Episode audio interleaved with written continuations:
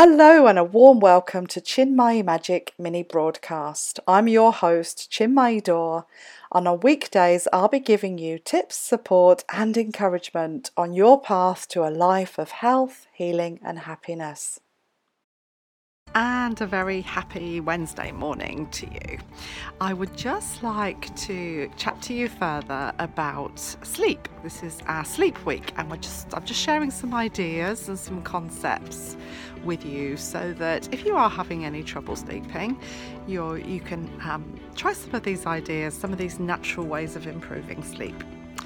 So, the first thing we talked about really is whilst this is the spring and a really good time to take action, along with nature taking so much action right now, we also um, need to remember to get plenty of rest because we aren't flowers that are reaching up for the sky. We do need to rest as well.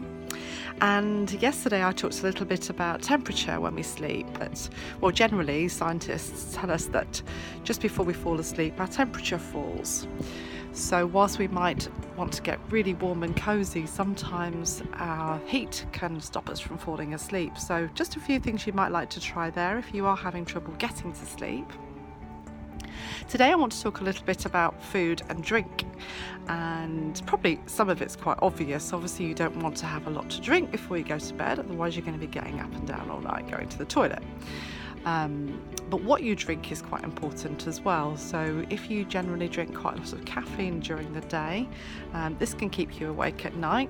Again, it's obvious to some people, but also some drinks have caffeine in them that um, you might not realize. Things like green tea. Um, has caffeine in it, um, hot chocolate has caffeine in it, and that's um, quite a well known um, bedtime drink, as you know. Um, so just be careful about how much and what you drink late afternoon, evening. Also, when we go to bed on a full tummy, our body is still working really hard.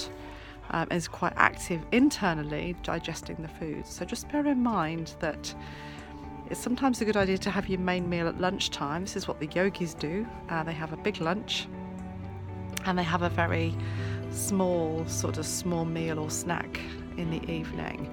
Um, and they do tend to sleep very well and they get up at four o'clock in the morning really energized. So that's a good little plan there if you can employ that into your eating and drinking habits. I hope that serves you, and I'll speak to you again tomorrow. Have a great day and a wonderful sleep tonight.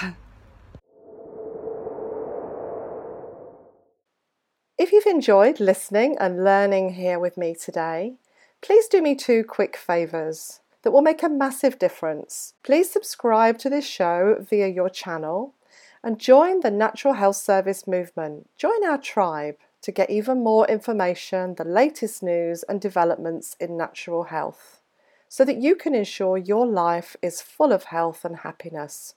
Go to bit.ly forward slash NHS sign. That's bit.ly forward slash capitals NHS lowercase S I G N. Thank you so much.